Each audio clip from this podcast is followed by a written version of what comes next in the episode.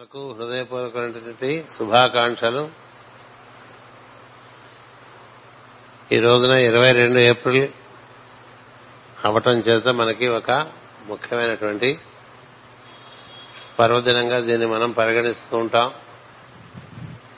1977వ సంవత్సరంలో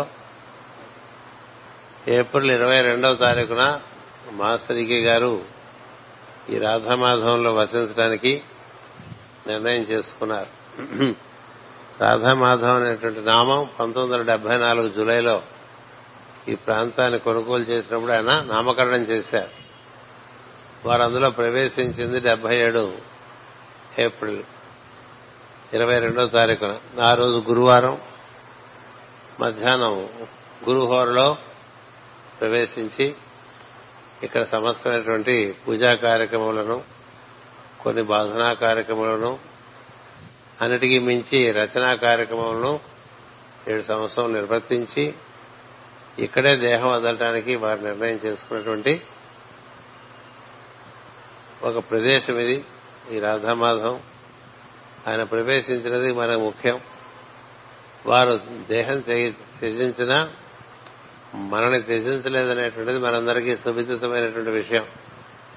అందుచేత మనం జయంతులే తప్ప వర్ధంతులు నిర్వర్తించుకోం. వెళ్లిపోవటం అనేటువంటిది ఒక సత్పురుషులకు ఉండదు, వ్యాప్తి చెందటమే ఉంటుంది. అందుచేత వర్ధంతి అనేటువంటిది కాక జయంతి అనేటువంటిది చేసుకుంటూ ఉండాలి. మాస్ గారు ఈ రాధామాధవంలో ప్రవేశించింది 77 ఏప్రిల్ 22 కాబట్టి వారి స్మరణ కొద్దీ ఇది చేసుకుంటూ ఉంటాం, ఇది తలుచుకుంటూ ఉంటాం. అంతకన్నా చేసేదే లేదు. మన అదృష్టం కొద్దీ ఈ రోజున ఆదివారం అవటం చేత భాగవతం చెప్పుకుంటాం కాబట్టి ఈ విషయం ప్రస్తావన చేయడానికి వీలు పడింది. వారు దేహం వదిలింది మార్చి 17 1984వ సంవత్సరం. దాన్ని మనం ఏ విధంగానూ పరిగణించాం. ఎందుచేతంటే మహాత్ముని యొక్క దేహధారణము మనందరి కోసం.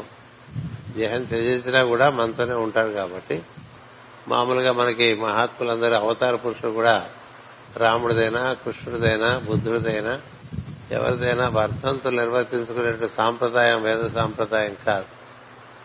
జన్మదినమే నిర్వర్తించుకుంటాం. రాముడు ఎప్పుడు వెళ్లిపోయాడో మన దాన్ని గుర్తించాం. వెళ్లిపోలే, ఉండిపోయాడు.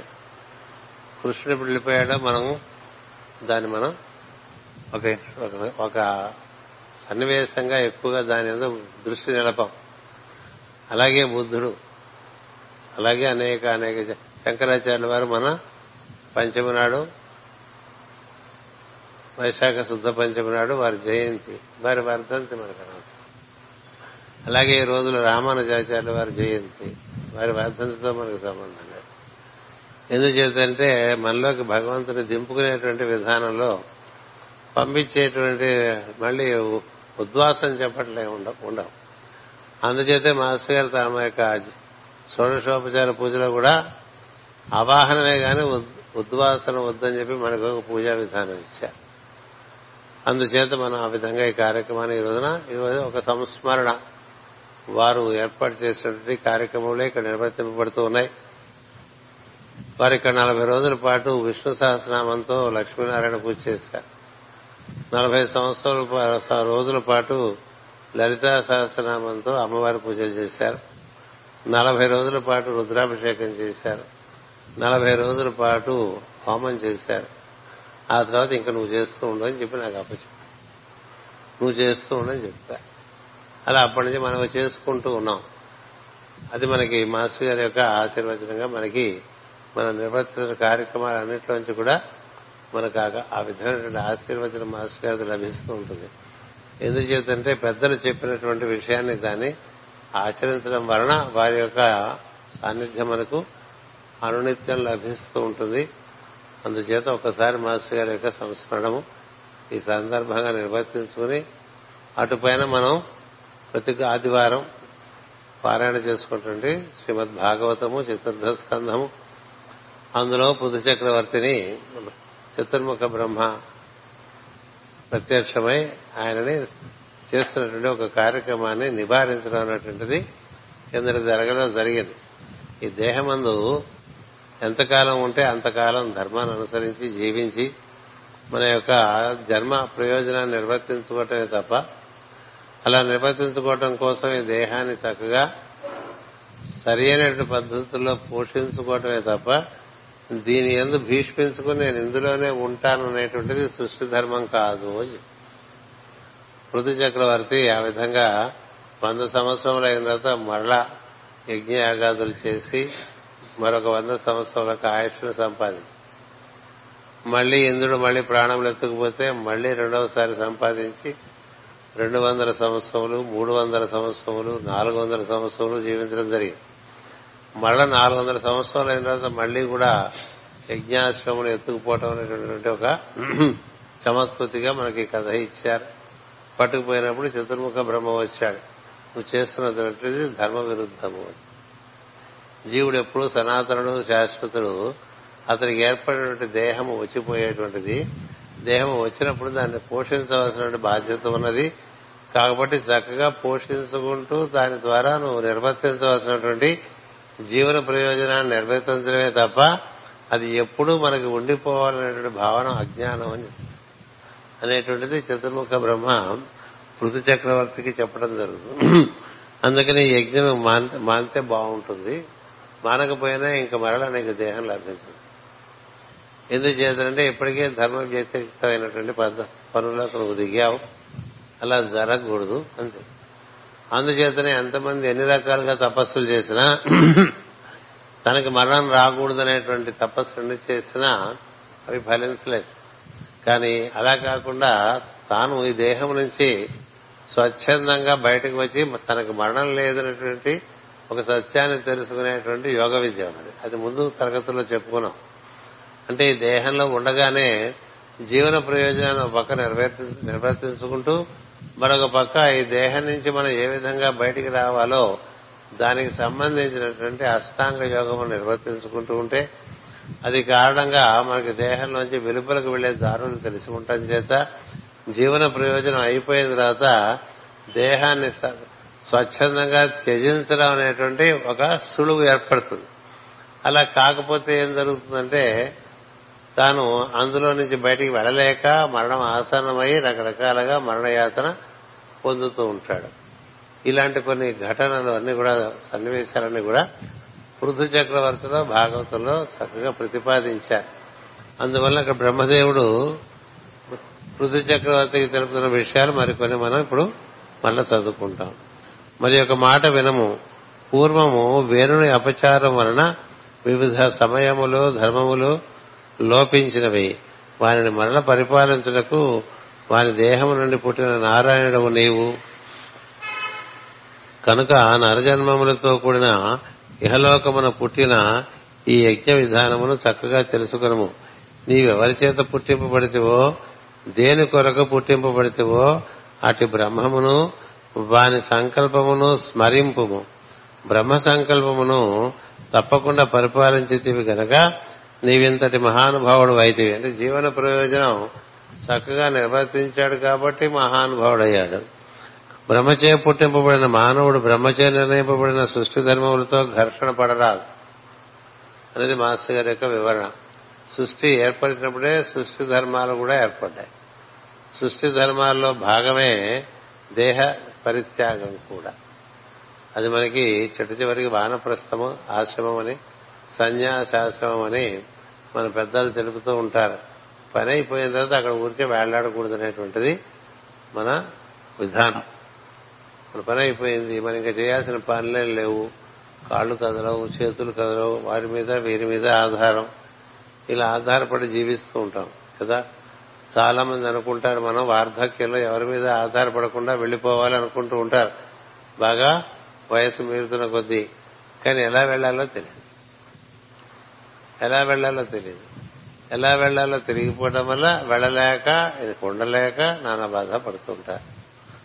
అందుచేత భాగవత మార్గము లేక మన సాంప్రదాయకుడి మార్గము లేక వేద మార్గము యోగ మార్గము మనకు తెలిపేది ఏమిటంటే దేహము భగవంతుడు ఇచ్చాడు కాబట్టి దైవదత్తంగా భావించి దాన్ని శ్రద్ధాభక్తులతో పోషించి నీ కార్యక్రమాలనే దాని ద్వారా నీకు ఇవ్వబడినటువంటి కర్తవ్య కర్మ ఉంటుంది ప్రతివారికి.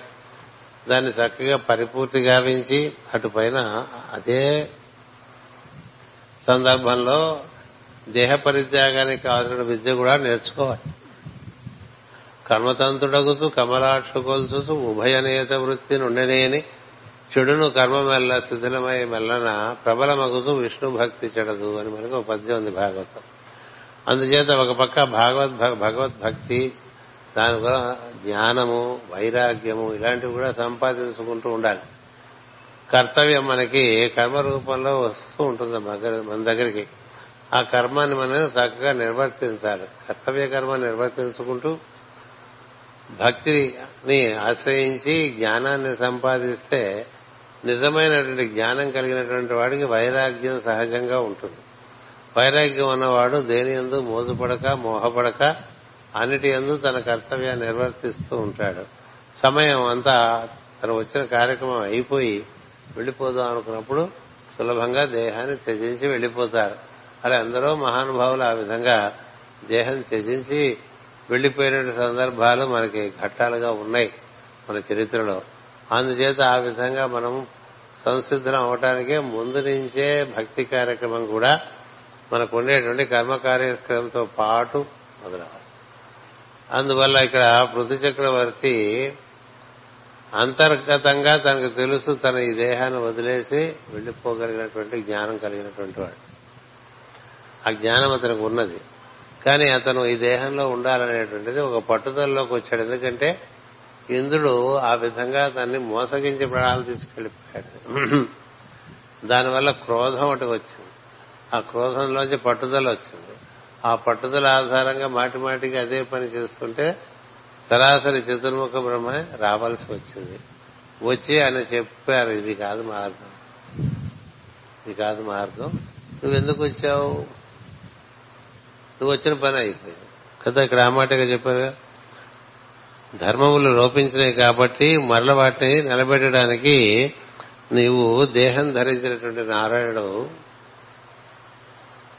నారాయణైనా దేహం ధరిస్తే ఆ విధంగా మరుపు కలుగుతుందా అంటే ఇక్కడ ఈ సందర్భంలో కలగడానికి అవసరం ఎలా ఏర్పడిందంటే ఎవరి నుంచి పుట్టాడో వాడి యొక్క భావం. వేణుడు అనేటువంటి పరమ అజ్ఞాని అయినటువంటి ఒక రాజుకి ఆయన్ని మంత్రముల చేత సంహరించేస్తారు బ్రాహ్మణులు. ఎందుకంటే ఈ సృష్టికి చాలా చీటు చేస్తున్నాడని అతని దేహం నుంచి అతని యొక్క తొడలను, తర్వాత భుజములను మధించి, ఈ విధంగా తొడలను మధించడం వల్ల ఒక రకమైన జాతి వచ్చింది.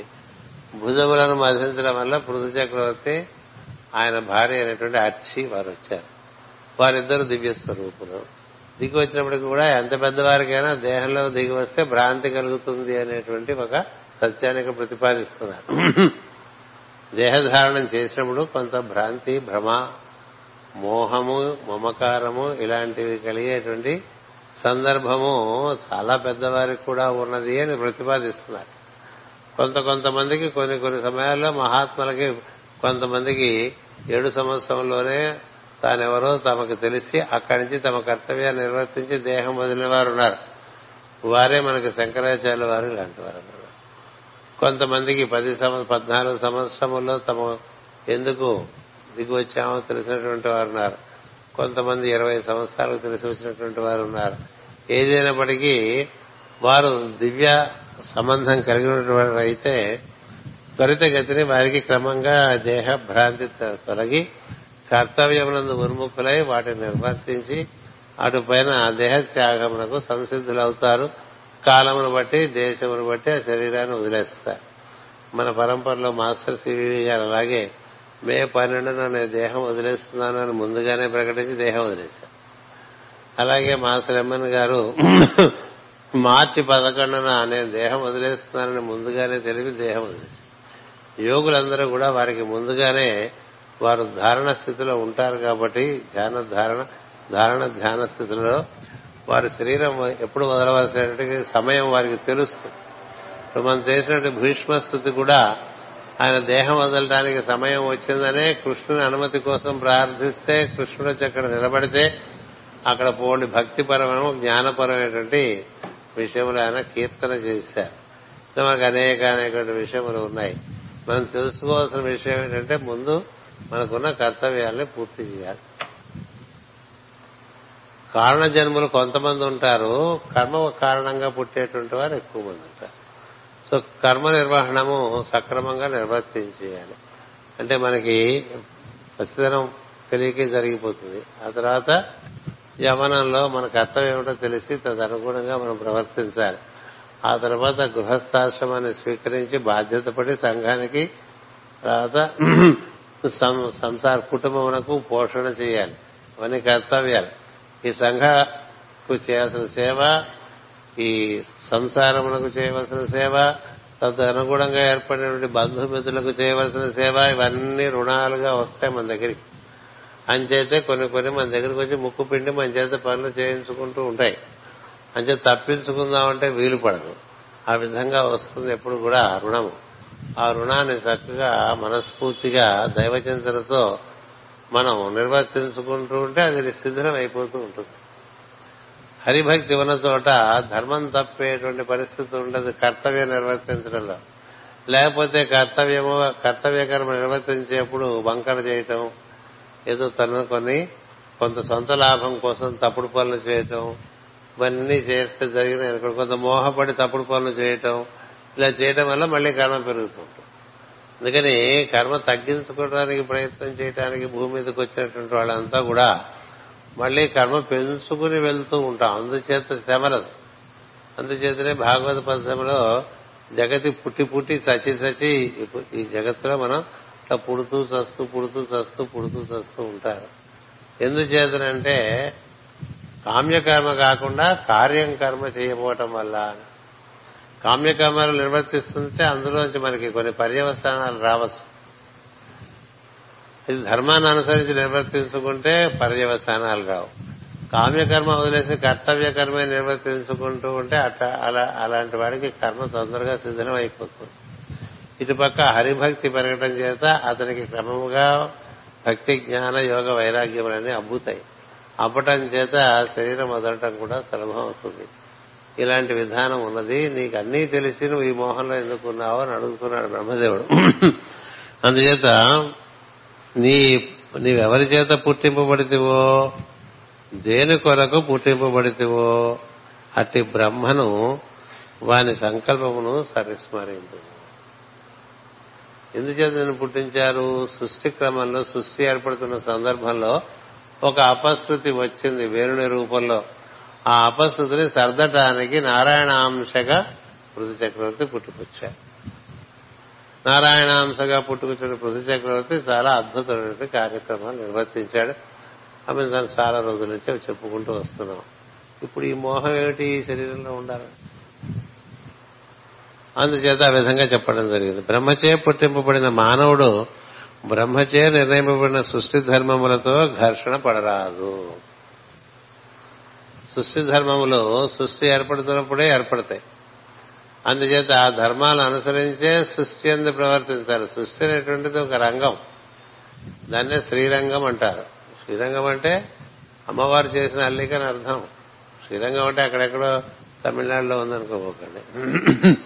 ఈ సృష్టి మొత్తం అంతా కూడా 7 లోకముల సృష్టిగా కనబడుతున్నదంతా కూడా శ్రీరంగమే. అది ఏర్పరుస్తున్నప్పుడే, దానిలో జీవులు ప్రవేశింపబడుతున్నప్పుడే వారు ఏ విధంగా ప్రవర్తించాలో ధర్మాలు కూడా ఏర్పరిచారు. మనకు కూడా క్రీడారంగాలు ఉన్నాయి కదా. మరి క్రీడారంగం ఏర్పరిచి అందులో ఒక క్రీడకు మనం సంకల్పించినప్పుడు ఆ క్రీడకు సంబంధించిన కొన్ని నియమాలు నిబంధనలు ఉంటాయి. బాగా IPL క్రికెట్ మ్యాచ్లు అవుతున్నాయి కదా ఇప్పుడు. దాని ఎందుకు ఆసక్తి కలిగేవారు చూస్తూనే ఉంటారు. అక్కడ బాల్ తగిలి వికెట్కి అవుట్ అయిపోతే నేను వెళ్ళనంటే ఎట్లా? వెళ్ళాలి. బౌల్ అయిపోతే వాడు వెళ్ళిపోవాలిగా. క్యాచ్ పట్టేశారు, వాడు వెళ్ళిపోవాలిగా.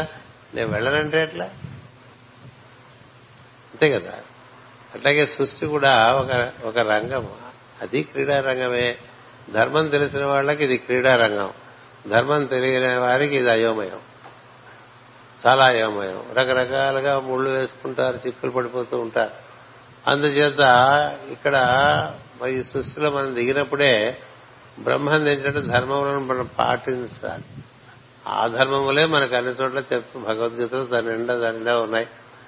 అలాగే అష్టాంగ యోగంలో కూడా ఉన్నాయి. అహింస, సత్యము, త్రికరణ శుద్ధి, బ్రహ్మచర్యము, దొంగ బుద్ధి లేకుండటం, ఉరికేస్తే పుచ్చుకోపోవటం, అపరిగ్రహము, ఆస్తేయము, శుచి, శౌచము, సంతోషము, శాస్త్రాధ్యయనము, ఈశ్వర ప్రణిధానము, ప్రాణాయామం, ఇలా మనకు ఉన్నాయి. వాటిని నిర్వర్తించుకుంటూ వాటి మీద మనం శ్రద్ధ కలిగి ఉన్నాం అనుకోండి, మనం చేసే పనులు వచ్చిన పనులు అయిపోతాయి తప్ప పనుల్లోంచి మరికొన్ని సమస్యలు పుట్టుకుంటూ రావు. కొంతమందికి ఏ పని ముట్టుకున్నా అందులోంచి కొత్త సమస్యలు వచ్చేస్తాయి. కొంతమందికి పనుల్లోంచి పరిష్కారాలు వస్తుంటాయి. ఎప్పుడు పరిష్కారాలు వస్తాయి, ఎప్పుడు రావు అంటానికి కృష్ణుడు భగవద్గీతలో చక్కగా చెప్పాడు. నీ పని చేస్తూ ఉండు, ఫలమితందు ఆశ పెట్టుకోక, చేసే పని ఎందు వంకర్లు చేయక. ఇట్లా ఆశ పెట్టుకోకుండా వంకర్లు చేయకపోతే నువ్వు చేసే పనిలోంచి పుట్టుకొచ్చే మహా వైభవం దాని ఎందు మోహపడక అన్నాడు. అంతే, నాలుగు విషయాలు. కర్మణ్యేవ అధికారస్తే, నీకు అధికారం కర్మ నిర్వర్తించడానికే ఉంది. మా ఫలేషు కదాచన, ఫలితములను ఆశించక. ఎందుకంటే ఫలితముల మీద మనస్సు ఉంటే బుద్ధి వంకరగా పోతూ ఉంటుంది. ఫలితములు పొందాలనే ఉద్దేశం. మా ఫలేషు కదాచన, మా కర్మ ఫల హేతుర్భూ అంటే కర్మను నిర్వర్తిస్తున్నప్పుడు వంకర టింకరగా నిర్వర్తించామనుకోండి, దాంట్లో సమస్యలు వస్తాయి. ఉద్యోగం చేసేటువంటి వాళ్ళు లంచాలు పుట్టుకుంటున్నాడు అనుకోండి, దాంట్లో సమస్యలు వస్తాయి. వ్యాపారం చేసేటువంటి వాడు బాగా దోచేస్తున్నాడు అనుకోండి, లాభం పేరున సమస్యలు వస్తాయి.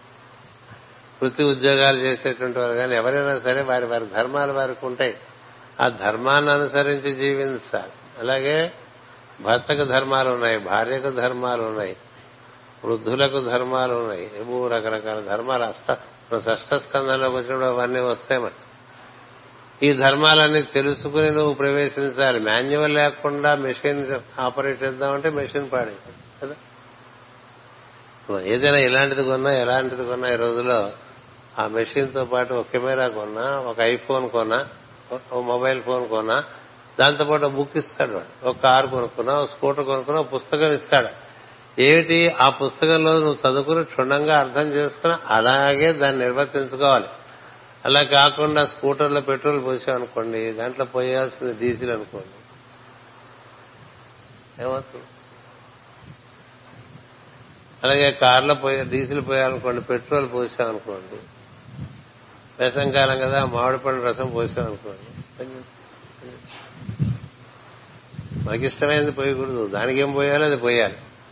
అలాగే శరీర పోషణాన్ని కూడా దానికేం పెడితే అది నీకు సుఖాన్ని ఇస్తుంది, అది పెట్టాలి తప్ప నీకు తోచిందలా తింటే బోల్డ్ జబ్బు అలాగేదా పాడు చేసుకుంటాం శరీరం. మాన్యువల్ మనం చదువుకోం, ఎందుకంటే ఆ చదువులు లేవు, అవి నేర్పే చదువులు లేవు. అవి మన సాంప్రదాయంగానూ అనుభవం మీద తెలుసుకోవాలి. ఏదో ఒక విషయం ఒకసారి రెండుసార్లు తిన్నప్పుడల్లా ఇబ్బంది పెట్టింది అనుకోండి, ఇది మనకి పనికిరాదు అని తెలుసుకోవాలంటే. అందరికీ పనికి వస్తున్నా నాకు పనికిరాదని తెలుసుకోవాలి కదా. ఆవకాయ పెట్టామనుకోండి, అందరికీ పడకపోవచ్చు. అందరూ ఆవకాయ తింటున్నారు, నేను ఎందుకు తినకూడదని తింటే నీకు తింటే విరోచనాలు వస్తాయి అనుకోండి. తిన్నప్పుడల్లా వచ్చాయి అనుకోండి, ఏడు సందేశం నువ్వు తినకూడదు అని సందేశం, అంతే కదా. అట్లాగే ఇంకోటి ఏదో తినకూడదు. ప్రతి శరీరానికి దాని తత్వం దానికి ఉంటుంది, దాన్ని అనుసరించి ప్రవర్తన. అంటే ధర్మాన్ని సృష్టించినప్పుడే ధర్మాలు ఇవ్వబడ్డాయి. వాటిని అనుసరిస్తే ఘర్షణ, వాటితో ఘర్షణ పడకూడదు సుమా అని చెప్తున్నారు. సృష్టి ధర్మములతో ఘర్షణ పడరాదు, పడకున్నతో తన్ను బ్రహ్మ ఎందులకు సృష్టించినో ఆ పని ఎందు సార్థకత కలుగును. అది అందుకే మనకి సత్యం వద ధర్మం చర అని చెప్తారు. సత్యం వద అంటే సత్యం పలుకుమని, ఆ దా కింద ఒత్తు పెట్టామనుకోండి సత్యం వధ అయిపోతుంది. వాళ్ళు పలికేప్పుడు అప్పుడప్పుడు ఎక్కడ పెట్టకూడదు అక్కడ ఒత్తులు పెడుతూ ఉంటారు. సత్యం వధ అంటారు. బాగా చెప్పారు, నేను కొంచెం నొక్కి చెప్పామన్నట్టుగా చెప్తారు. సత్యం వధ అంటే ఏమైపోయింది కదా, ధర్మం చరా కదా. మనకి ఎన్నో ధర్మాలు ఉన్నాయి, తెలుసుకోవాలి. అవన్నీ తెలుసుకుని జీవితంలో దిగాడు అనుకోండి, వాడు విద్యావంతుడు. విద్య అయిపోయిన తర్వాత స్నాతకోత్సవం చేస్తారు. పూర్వకాలం కూడా అది ఉండేది. స్నాతకోత్సవం దేనికి? వీడికి ధర్మాలన్నీ తెలుసుకున్నాడు, వాడు ఏ పని చేయాలో కూడా తెలుసుకున్నాడండి. వాడు తన జీవన ప్రయోజనం తన విద్య పూర్తయ్యేసరికి తెలుసుకోవాలి. ఎలా తెలుస్తుంది? ధర్మాలను అనుసరిస్తూ ఉంటే తెలుస్తుంది. అది ఇక్కడ రహస్యం ఇచ్చారు. ఏం చెప్పారు? అలా సృష్టి ధర్మంతో ఘర్షణ పడకున్నచో తను బ్రహ్మ ఎందులకు సృష్టించను, ఆ పని ఎందు జన్మ సార్థకమగును. అలా పండించుకోవాలి. బాగుంది కదా అని అందరూ అదే పని చేయకూడదు. తెలుగువాడలాగా ఒక టైంలో అందరూ సినిమా టాకులు కట్టేశారు, ఒక టైంలో అందరూ పొలాలు కూడా తవ్వేసి చేపల చెరువులు పెట్టేశారు. ఒకడేం చేస్తే అందరూ అదే చేస్తారు కదా. ఒకళ్ళు ఇంజనీరింగ్ బాగుందనుకుంటే అందరు మొత్తం ఊరు ఊరంతా ఇంజనీరింగే, రాష్ట్ర రాష్ట్రం అంతా ఇంజనీరింగే కదా. అదే ఇంజనీర్లు ఒక్కళ్ళేనా, ఇంకా చాలా మంది కావద్దు ప్రపంచాన్ని. ఎందుకని? మనం మన స్వధర్మం ఏమిటో తెలియకుండా డబ్బు సంపాదించడం మనం ధర్మంగా పెట్టుకున్నాం. చాలా దురదృష్టం. నీ నీ సహజమైనటువంటిది స్వభావానికి తగ్గ పని చేయాలి తప్ప ఏ పని పడితే ఆ పని చేయకూడదు. బాగుంటుంది, డబ్బులు వస్తాయండి. ఇప్పుడు వ్యాపారం చేస్తే బాగా డబ్బులు వస్తాయండి. ఇప్పుడు ఆయన చూస్తే అంబానీలు చూస్తే వ్యాపారం చేస్తే అబ్బో మొత్తం ప్రపంచంలోనే సారా ధనికులు అయిపోతాం అని తెలుస్తుంది. మనం చేస్తే చేత కాదు కాబట్టి లాసులు వస్తాయి, మనది కూడా పోతుంది. ప్రతి జీవికి వాడి వాడి లక్షణాలు వాడుకుంటాయి. దాన్నే స్వధర్మము అన్నారు. స్వధర్మం వదిలేసామనుకోండి, అక్కడి నుంచి జీవితం తప్పుడు పట్టాలెక్కేసినట్టు అయిపోతుంది. ఇంకా రకరకాల బాధలు వచ్చేస్తుంది. అంచేత తెలుసుకుని నిర్వర్తించుకోవడానికి విద్య. అది తెలుసుకోవాలంటే ముందు అసలు ధర్మం తెలియాలి, నీ స్వభావం తెలియాలి. నీ స్వభావమునకు అనుగుణమైనటువంటి ఉద్యోగమో వృత్తో వ్యాపారమో రిజోర్ట్ చేసుకో. ఘర్షణ ఉండకూడదు. నీకు ఒక పనిలో ఉన్నప్పుడు నీకు ఘర్షణ ఉందనుకోండి, ఆ పనిలో ఉండకూడదు. ఘర్షణ ఉన్న పనిలో మనం ఉన్న 10-15 ఏళ్ళు ఉన్నామంటే మనకు అందులోంచి జబ్బులు పుట్టుకొస్తాయి. అందుచేత ఘర్షణ లేని విధంగా నీకుండే నీ శక్తి సామర్థ్యాలను ఏర్పరచుకోవడం అనేది చిన్నతనంలోనే జరిగిందండి. నీకు నచ్చిన పని చేసుకుంటున్నావు అనుకోండి, నీకు ఘర్షణ ఉండదు. కానీ అందరూ ఇప్పుడు ఒకటే, వాళ్ళకి ఒకే ఒక ఆశయం పెట్టుకున్నారు. విద్య దేనికయ్యా అంటే డబ్బు సంపాదించడం.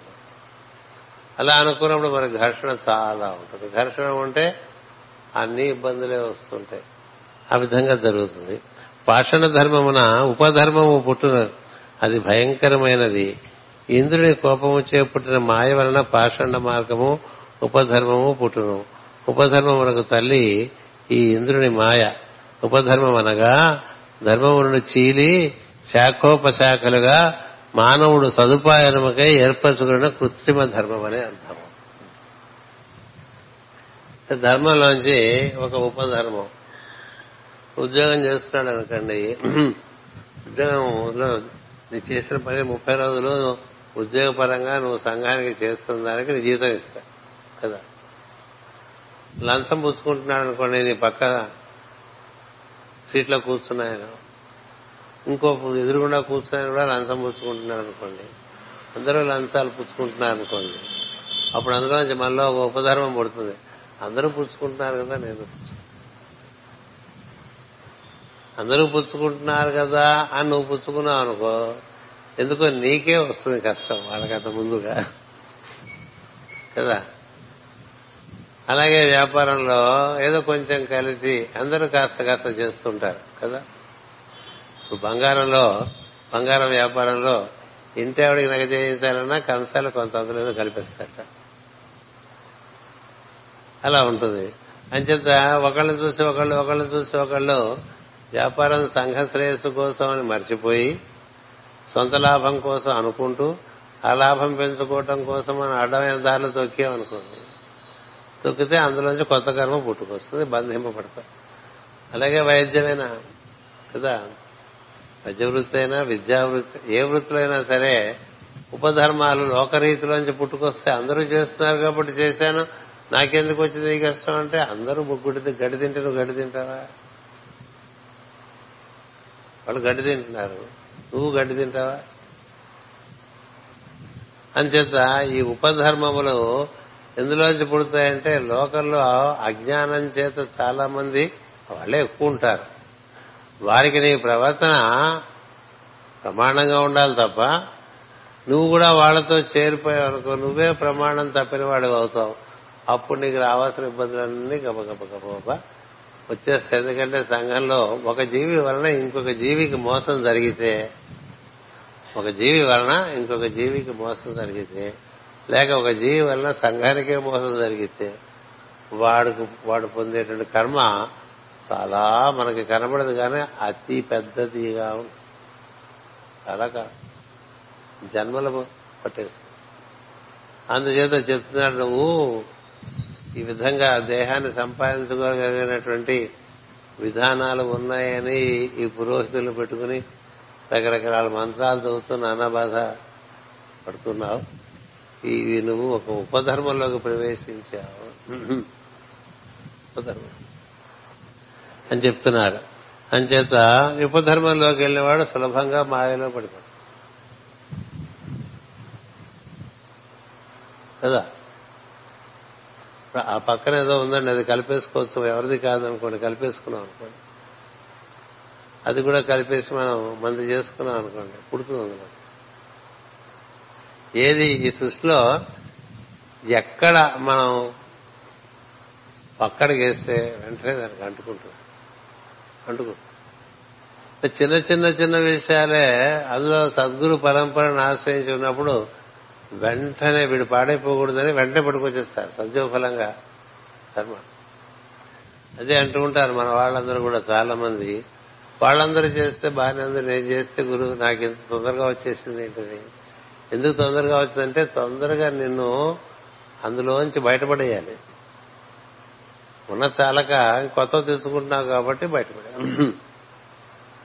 అందుకని ఒక సద్గురువుని ఆశ్రయించినటువంటి వాళ్ళు ఎక్కువ బాధ్యత పడి ఎక్కువగా ధర్మం తెలుసుకుని తదనుగుణంగా వారి జీవితాన్ని నిర్వర్తించుకుంటూ ఉండాలి. అందుచేత ఆ విధంగా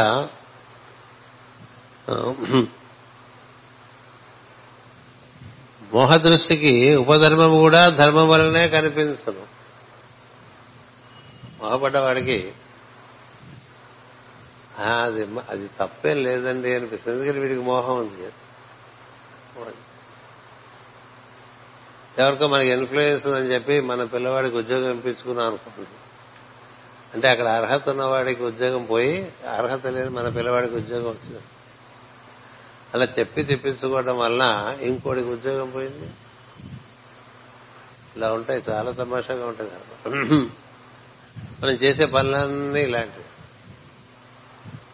కదా. ఇలాంటి విషయాల్లోంచి రకరకాలుగా మనలో కర్మ పెరుగుతూ ఉంటుంది. మోహదృష్టికి ఉపధర్మము కూడా ధర్మమే అనిపించదు. ఉదాహరణకు భూతలమున మానవులు పుట్టుట ధర్మము. పుట్టిన మానవులు భూభాగమును సొంతము చేసుకొనుట, అమ్ముకొనుట, అందు ఇతరులకు స్థానం లేకుండా చేయుట, హక్కులు స్థాపించుకొనుట మొదలైనవి ఉపధర్మములు లేక పాషాణ ధర్మములు. ఎవరిది భూమి కదా. మరి కొంతమంది దాన్ని అట్లా సొంతం చేసేసుకున్నారు, బలవంతులు సొంతం చేసుకుంటే మిగతా వాళ్ళందరికీ ఆంక్షలు పెడతారు కదా. అక్కడి నుంచే మొదలైపోయింది. ఇప్పుడు మామూలుగా మహాత్ములు ఎవరు కూడా అసలు ఈ భూమి మీద ఏమి తమది చేసుకోవచ్చండి. అన్ని వైభవాలు భూమి మీద అనుభవిస్తున్నా ఏది తనదిగా భావం చేయడం, దేన్ని తను ఆక్రమించడు, దేని యందు తను మోహపడడు. అది మాకు బాగా మాస్టర్ గారు నాన్నగారు వల్ల బాగా తెలుసు. మాస్టర్ గారు నాన్నగారు తాతగారు అంటాం. ఆయన ఎన్నడూ ఆస్తి సంపాదించారు. మహా ఉద్దండ ఆయుర్వేద పండితుడు ఆయన, ఎంతో మందికి ప్రాణం పోసినటువంటి వారు. చన్నపట్నం నుంచి శ్రీకాకుళం వరకు ఆయన తెలియని వారు లేరు. వేదమందు కూడా ఆయనే సాటి, అందరూ ఆయన్నే అడిగేవారు. He was the authority. అలాంటి వ్యక్తి ఏనాడు ఒక ఆస్తి కొనుక్కుందామని లేదు. అందుచేతే మాస్టర్ గారు కూడా ఏనాడు తనకు ఆస్తి కావాలనుకోడు. సంతానం ఉన్నప్పటికీ కూడా ఆస్తి అనే పదం లేదు. దానికి ఒక సామెత ఉంది, the children of God do not possess anything అని అర్థం. నీవు భగవంతుడి సంతానం అయితే భగవంతునిదే ఈ భూమి, నీవు చక్కగా అనుభూతి చెందవచ్చు, నీదనుకోక కదా. జ్ఞానం ఏం చెప్తుంది? శరీరమే నీది కాదని చెప్తుంది. శరీరమే దేవుడిచ్చింది, అన్నాళ్ళు ఇందులో ఉంచితే అన్నాళ్ళు ఉండు, మంచి పనులు చేసుకుంటూ, ఎప్పుడు తీసేస్తే అప్పుడు అదింట్లో ఉన్నట్టే. ఇది మన సొంతలు కాదు శరీరం కదా.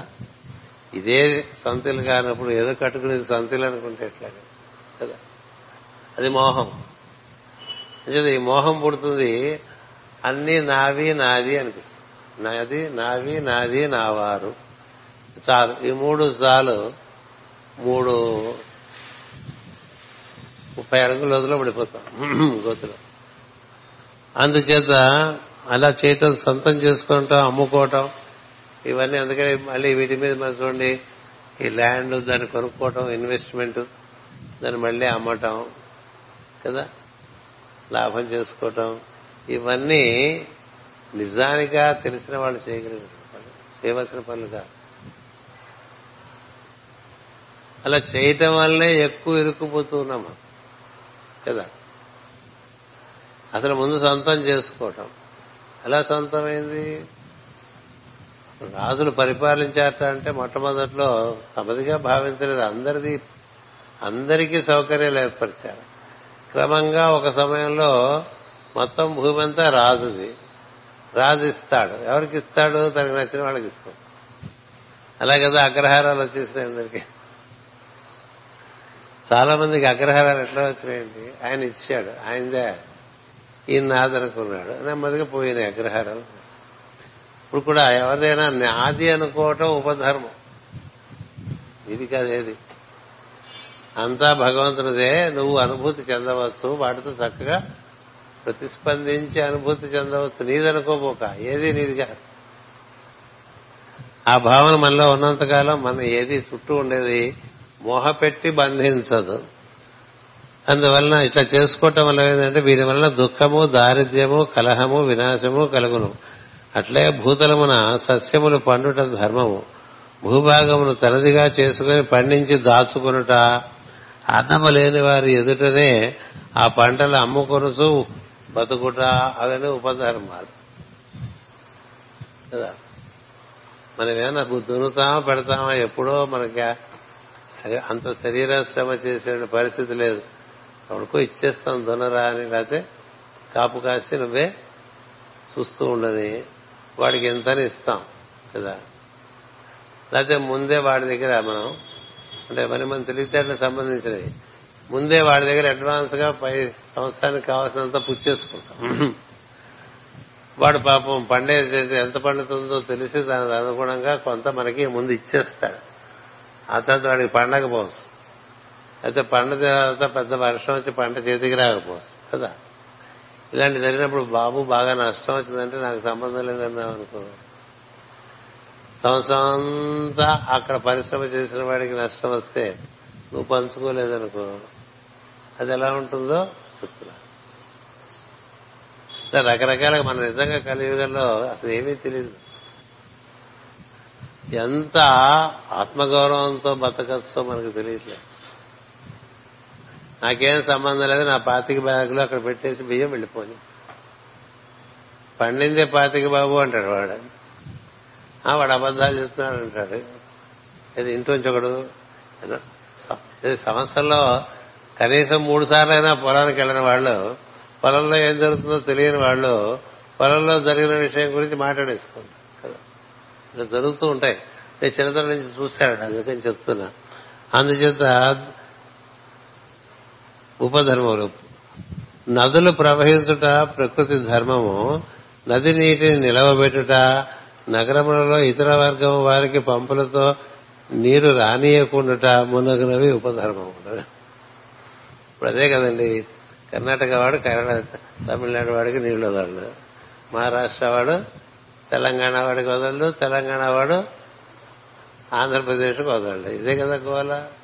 ప్రవహించే నదికి దానికి ఒక మహాత్ముడు చెప్పాడు, ఈ ప్రవహించే నదుల మీద ఇట్లా మనం డ్యాములు కట్టేసి ఆపేయటం ఎంతవరకు కరెక్టు అని అడిగితే, నీ ఒంట్లో ప్రవహించే రక్తం లాంటిదే భూమి మీద ప్రవహించే నదులు. అక్కడ ఒక నరం రక్తం ప్రవహించే నరాన్ని దాన్ని అరికట్టేవనుకో ఏం జరుగుతుంది నీకు అని అడిగా. ది ఫ్లో ఆఫ్ బ్లడ్, రక్త ప్రవాహం నీలో లేకుండా ఒకటి అరికడితే ఏం జరుగుతుంది? ప్రాణహాని జరుగుతుంది. అలాగే భూమి మీద అవి ఇవి కట్టేసి ఆ నీళ్లు అటు మళ్లించి ఇటు మళ్లించడం అనేటువంటిది పూర్వకాలం లేదు. అది పారుతూ ఉంటే అందులో నీకెంత లభిస్తే నువ్వెంత కావాలంటే అంత తీసుకో. పక్కవాడికి రాకుండా మనం అడ్డుపడ్డాం అనుకో, పక్కవాడి రా. పూర్వకాలం ఎలా ఉండేది, మున్సిపాలిటీ నీళ్లు అంతంత మాత్రంగా ఇచ్చేవి. అందుకని పక్కవాడి ఇంట్లో పంపు కన్నా మన ఇంట్లో పంపు 2 అడుగుల లోతులో పెట్టుకున్నాం అనుకోండి, నీరు పళ్ళ మెరగానే మన ఇంటికి నీళ్లు వస్తే వాడింటికి నీళ్ళు. మాకు పెద్దవాళ్ళు అదే తగు. చిన్నతనంలో పెద్దవాళ్ళు ఒకళ్ళు ఒక అడుగు గుంట తీసేవాడు, అది చూసి పక్కవాడు 2 అడుగులు గుంట తీసేవాడు. పంపు ఎంత కిందకి పెట్టుకుంటే అక్కడికి నీరు వచ్చేస్తుంది, అంతేగా. ఫ్లాట్ లో ఉండే వాళ్ళకి కూడా పై అంతస్తులో ఉండే వాళ్ళకి అంత బాగా నీరు రావు, కింద వాడు తిప్పిస్తే పై పడుతుంది. వాడికి ఏదో అట్లా నీరసంగా వస్తుంటాయి. పైవాడికి కాస్త కింద పంపు కట్టేయండి సార్, మేము స్నానం చేయాలని చెప్తుంటారు కదా. ఇలా ఉంటుంది. ఎంచేత ఎవడికి వాడు వాడి సంగతి చూసుకుంటాడు, అందరి సంగతి ఆలోచించడం అనేటువంటిది తగ్గిపోతుంది. అది జగధర్మం. అందుచేత వీనిని కూడా ధర్మములుగా భ్రమపడి మానవుడు న్యాయశాస్త్రములకు ఎక్కించి చట్టములు నిర్మించుకుని న్యాయాన్యాయములు, న్యాయస్థానము, శిక్షలు మొదలుగా ఉపధర్మములను విశ్వామిత్ర సృష్టి చేసుకునను. ఇవన్నీ మాస్టర్ గారి వివరణ. ఇవి ఎన్నయూ 100వ యజ్ఞమునకై పట్టుబట్టుట లేక మృత్యుభీతితో జీవితమును పోరాడటం నుండి పుట్టును. ఇతడు ఉపధర్మం అని చెప్పబడిన అంశమే బైబిల్ గ్రంథమందు ఆదికాండమందు ట్రీ ఆఫ్ నాలెడ్జ్ అను అనబడే ఆపిల్ వృక్షముగా చెప్పబడినది. దాని కారణమనే ఆదిముడగు ఆదాము పతనము చెందినట్లు రూపింపబడినది. బ్రహ్మ ఈ విధముగా పలుకగా ఋతు చక్రవర్తి అతని ఆజ్ఞ ప్రకారము దేవేంద్రునితో సఖ్యము చేశాను. యజ్ఞ దీక్షను పూర్తి చేసి అపభృతమనబడు దీక్షా స్నానమును ఆచరించాను. సత్పురుషుడు కాబట్టి ఒక పెద్ద ఆయన వచ్చి చెప్తే వెంటనే, సత్పురుషుడు కాదనుకోండి ఆర్గ్యూ చేస్తాడు. ఇప్పుడు మన గురుగారికి మనం ఒక మాట చెప్తే మనతో ఆయనతో ఆర్గ్యూ చేశాం, ఇంకా ఆయన ఆర్గ్యూ చేయడు, ఎందుకంటే వాడి కర్మ కూడా.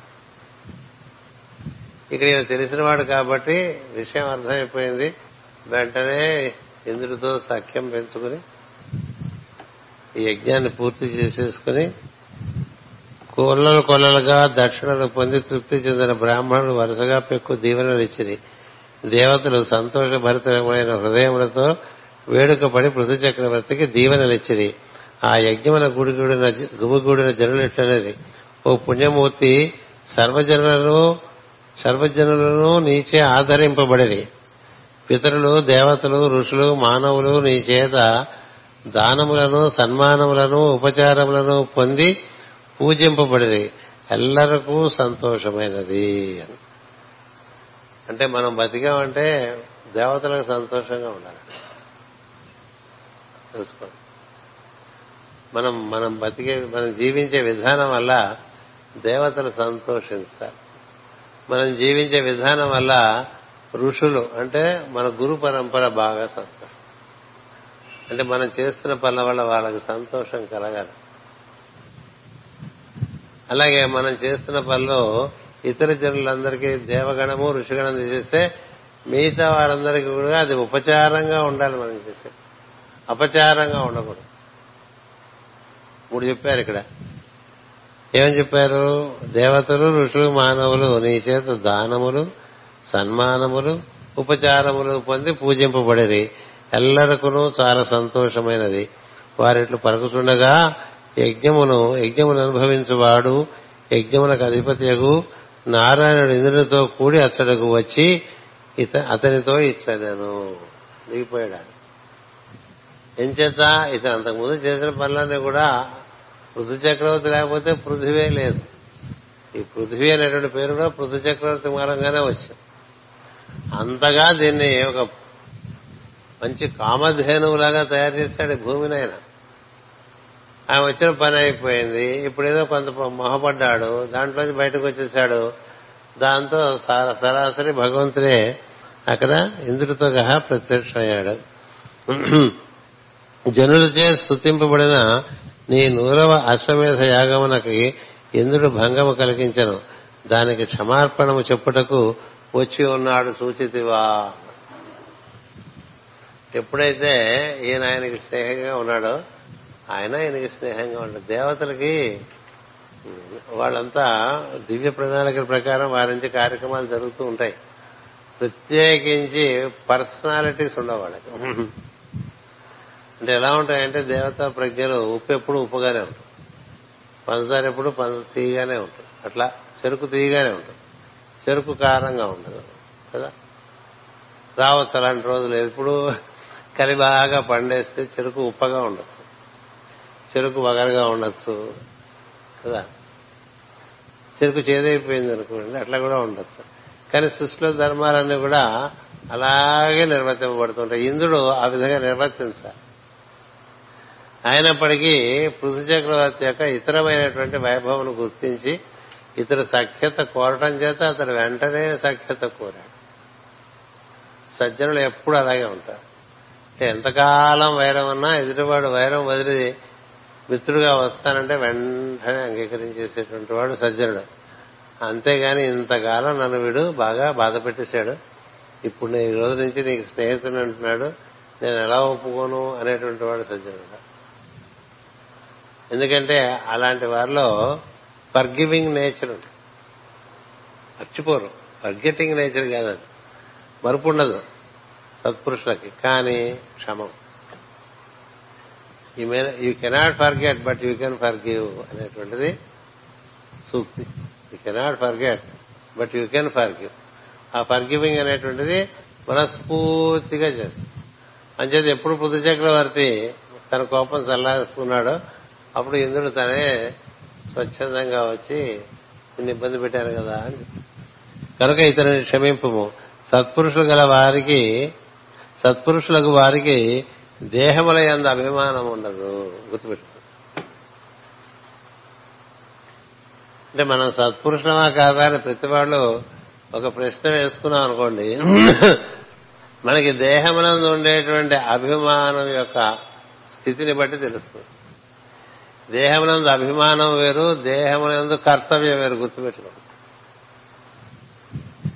దేహమునందు కర్తవ్యం అంటే దానికి దంతధావనం చేయించాలి, దాన్ని చక్కగా స్నానం చేయించాలి, దానికి పోషకమైన ఆహార పదార్థాన్ని ఇవ్వాలి, కర్మేంద్రియాలని వాడాలి బాగా, జ్ఞానేంద్రియాలని వాడాలి బాగా, మనస్సును వాడాలి బాగా. ఈ 16 కలిపితే దేహం వస్తుంది. కర్మేంద్రియములు, జ్ఞానేంద్రియములు, పంచతన్మాత్రలు, మనస్సు, ఈ 16 కలిస్తే అది దేహం. దాన్ని చక్కగా వాడాలి, చక్కగా పోషించాలి. అందుకని ఇప్పుడు స్నానం మానేద్దాన్ని అనుకోకూడదని చెప్తారు. తమస్సు 1-2 సార్లు శరీరాన్ని తేలికగా ఉంచుకోవడానికి స్నానం చేయమనే చెప్తారు. 1-2 సార్లు అంటే 2 సార్లు అయినా కాదు, ఇప్పుడు ఎలాగో చేయాలి 2 సార్లు, ఎందుకంటే మనకు బాగా చోట్లు పడతాయి కదా. 3 సార్లు చేసేవాళ్ళు ఉంటారు, 5 సార్లు చేసేవాళ్ళు ఉంటారు. ఎప్పుడు శరీరం చెమట పట్టి వాసన వస్తుందో అప్పుడు అలా స్నానం చేయటం, అలాగే చక్కగా దాంతో ధావనం, అలాగే ఇతరమైనటువంటి మనకి మల నిర్మూలన కార్యక్రమం జరగాలి బాగా. అటుపైన పోషణ చేయాలి, పోషణ చేసినా దాన్ని చక్కగా వాడాలి. అలా పోషిస్తూ వాడకపోతే పాడైపోతుంది. కొత్త కారు కొన్నాం, బయటికి తీయమనుకోండి, ఎప్పుడు ఆ టైర్ల కింద నేలకలా అతుక్కుపోయి ఈ చెమ్మకి కొన్నాళ్ళ పైన తీద్దామనుకోండి, అది ఫ్లాట్ అయిపోతుంది, గట్టిగా బయటకు వెళ్ళేసాం కదా. కొన్ని విషయాలు తుప్పు పట్టేస్తాయి, కొన్ని పాడైపోతాయి. వాడకపోవడం వల్ల కూడా చాలా పాడైపోతుంది. ఎక్కువ వాడినా పాడైపోతుంది. వాడవలసినంత వాడాలి. అలా వాడుకుంటూ ఉంటే అది పనికి వస్తుంది, అంతే తప్ప దాని మీద మోహం ఉండకూడదు. ఇన్నాళ్ళు పోషించాను కదా కదా. చాలా కాలం పూర్వకాలం పాతకాలం మీద మోజుండి అది అన్నాళ్ళకి అమ్మలేక అమ్ముతాం కదా. పాతకాలే అమ్మటానికి అంత బాధపడుతుంటే పాతదైన దేహాన్ని ఎట్లా వదిలేయగలరు?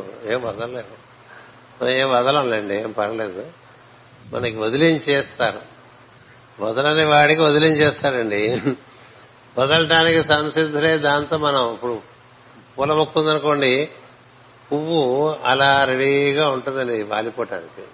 నువ్వు ఇలా ముట్టుకుంటే చేతికి వచ్చేస్తుంది. మొక్క ఆ విధంగా సంసిద్ధంగా పూల మొక్క. అలాగే ఫలవృక్షం, ఫలం కూడా ఇలా పట్టుకుంటే చేతిలోకి వచ్చేస్తుంది. ఎందుకని? ఇవ్వటానికే కదా అన్నట్టుగా.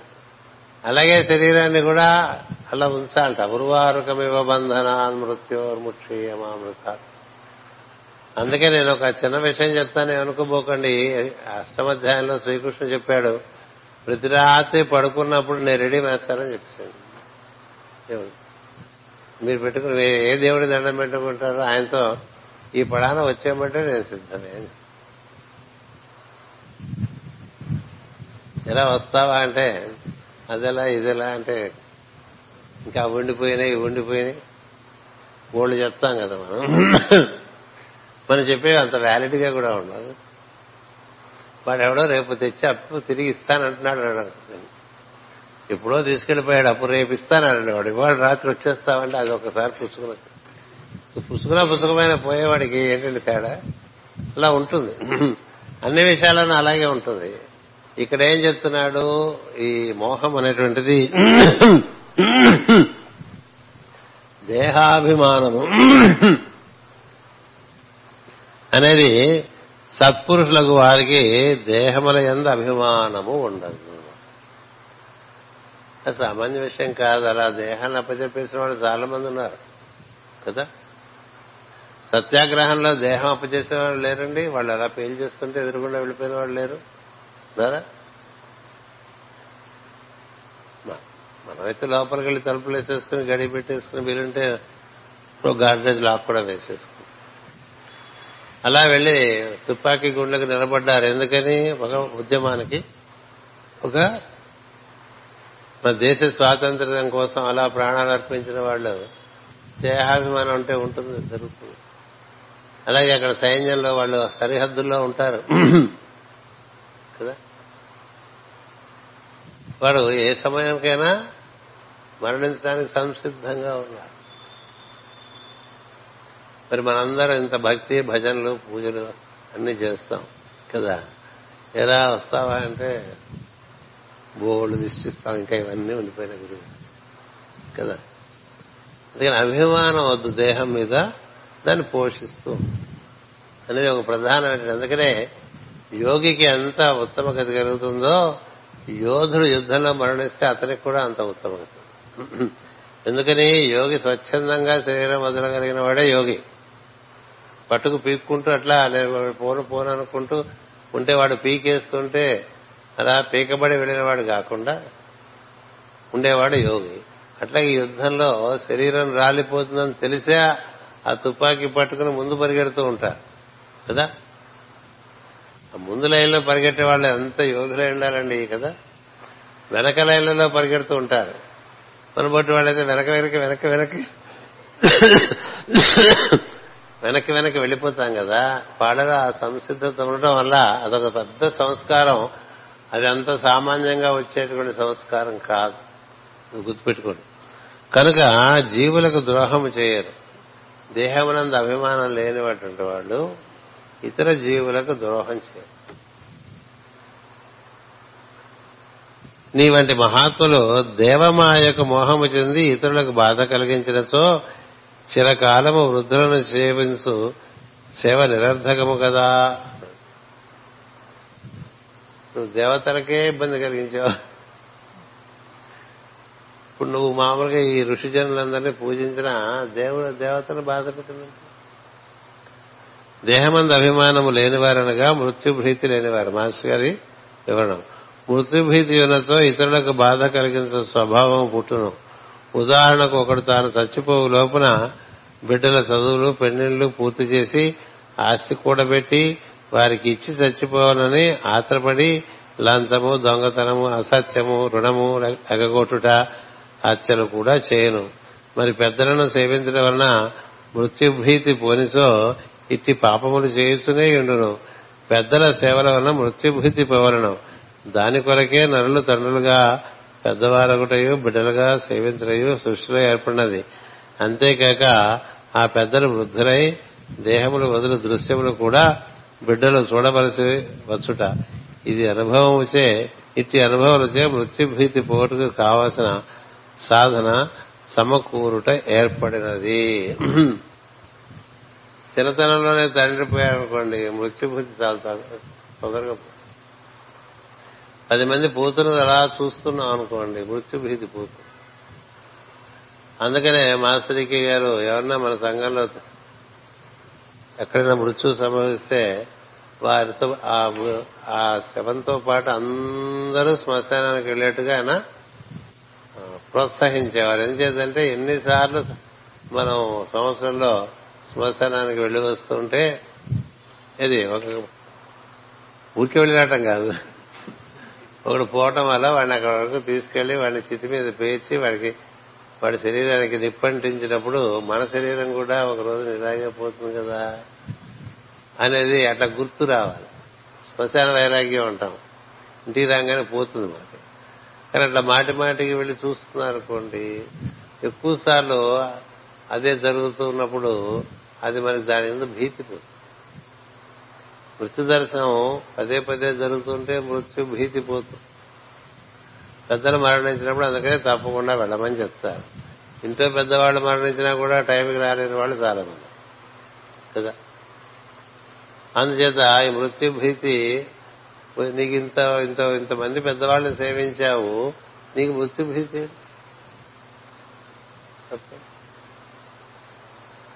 ఇందులో ఉండాలని ఎందుకు? నరుడికి శరీరం ఎట్లు వచ్చేదో సూచితివా, అవిద్య చేత కామము చేత కర్మ చేత ప్రారంభమైనది. అవిద్య చేత అంటే అజ్ఞానం చేత, కామము చేత, ఇంకా ఏవో పొందాల్సిన మిగిలిపోవటం వల్లే మనం మాటిమాటికి వచ్చాం. ఇంకా పొందాల్సినవేవో ఉండబట్టే మాటిమాటికి జీవుడు వస్తుంటాడు భూమి మీదకి. ఇంకా ఈ భూమి మీద నేను పొందాల్సినవి ఏం లేవనుకుంటే ఏ శుక్రగ్రహంలోనో లేకపోతే బుధగ్రహంలోనో మిగతా గ్రహంలోకి పోతాడు. ఎప్పుడు భూమి మీదకే వచ్చేసి 3 కోట్ల సంవత్సరాల నుంచి ఉండిపోయామంటే మనం ఇంకా అలాగే ఉండిపోయామని అర్థం. అంతకన్నా అంచేత కామము చేత, అజ్ఞానం చేత అంటే అర్థం ఏంటంటే ఇంతకన్నా మంచి విషయాలు ఉన్నాయని తెలియపోవటం, అవి ఎలా ఉంటాయో రుచి చూడకపోవటం కదా. మన ఇంటి పక్కనే హోటల్ ఉంటుందండి, అది మాకు బాగా అలవాటు అయిపోతుంది. అక్కడి నుంచే తీసుకుంటూ ఉంటాం. ఇంతకన్నా ఇంకొంచెం దూరంలో మంచి విషయం ఉందని తెలిసి ఎవడో రుచి చూసిన వాడు వచ్చి చెప్పాడు అనుకోండి, అక్కడికి వెళ్ళడానికి ముందు ఒక ప్రయత్నం చేస్తాం.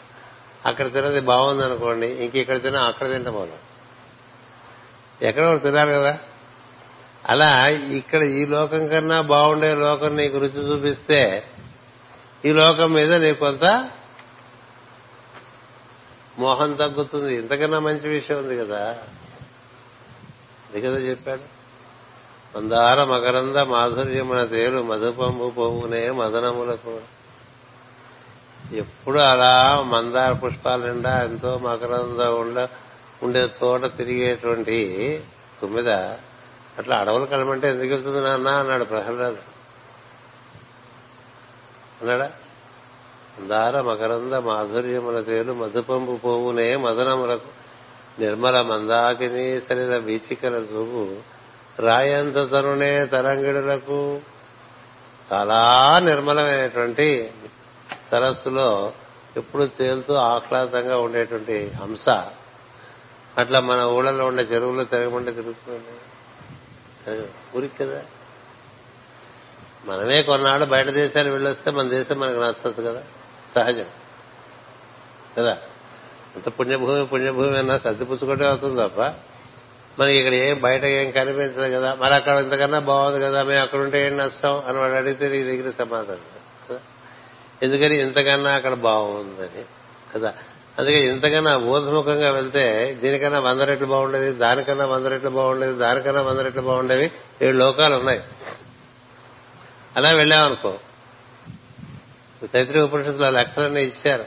ఇంతకన్నా 100 రెట్లు, ఇంతకన్నా అంతకన్నా 100 రెట్లు అంటే ఈ భూలోకం నుంచి కన్నా భూలోకం 100 రెట్లు ఎక్కువ అందంగా ఉంటుంది, ఎక్కువ అనుభూతినిస్తుంది, ఎక్కువ ఆనందాన్ని ఇస్తుంది. అంతకన్నా మనవలోకం ఇంకో 100 రెట్లు, అక్కడి నుంచి విజ్ఞానమయ లోకం 100 రెట్లు, ఆనందమయ లోకం ఇంకో 100 రెట్లు. అంటే ఈ 100 మొత్తం 7 లోకాలు అయ్యేసరికి ఇక్కడికన్నా మనం 1,000,000,000 రెట్లు ఎక్కువ అయినటువంటి ఆనందం అనుభూతి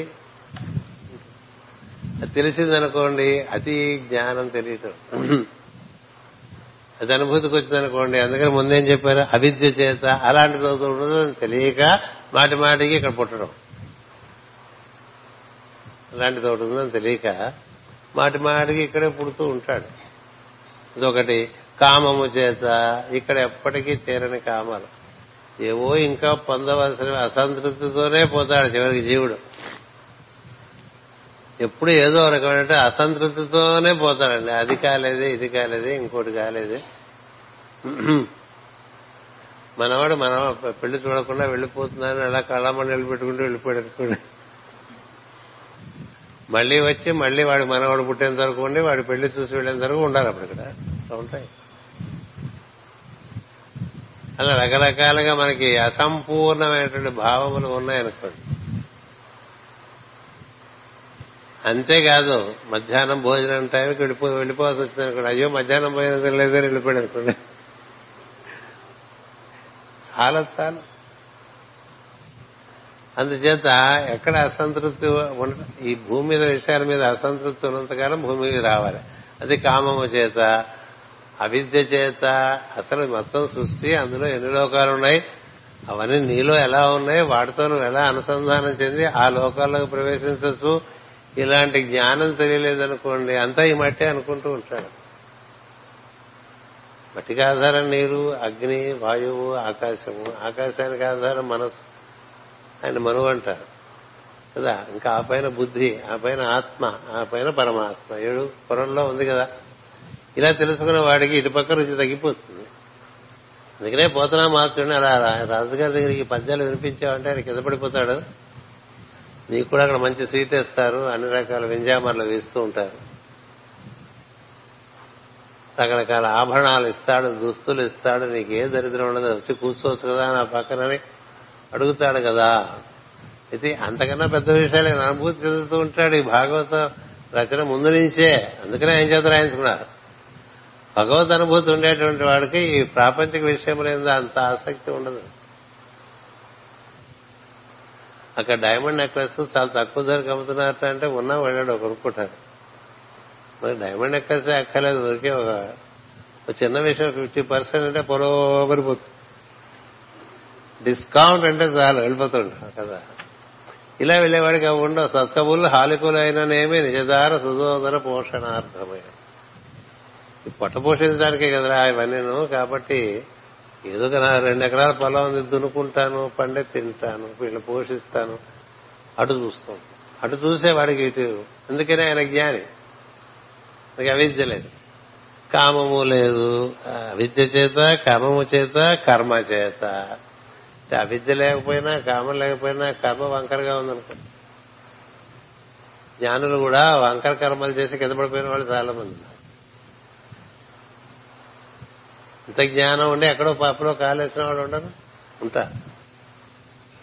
అందుచేత మళ్లీ పుట్టాలంటే ఈ 3 కారణాలు ఉన్నాయండి మనం మాటి మాటికి ఇక్కడ రావటానికి.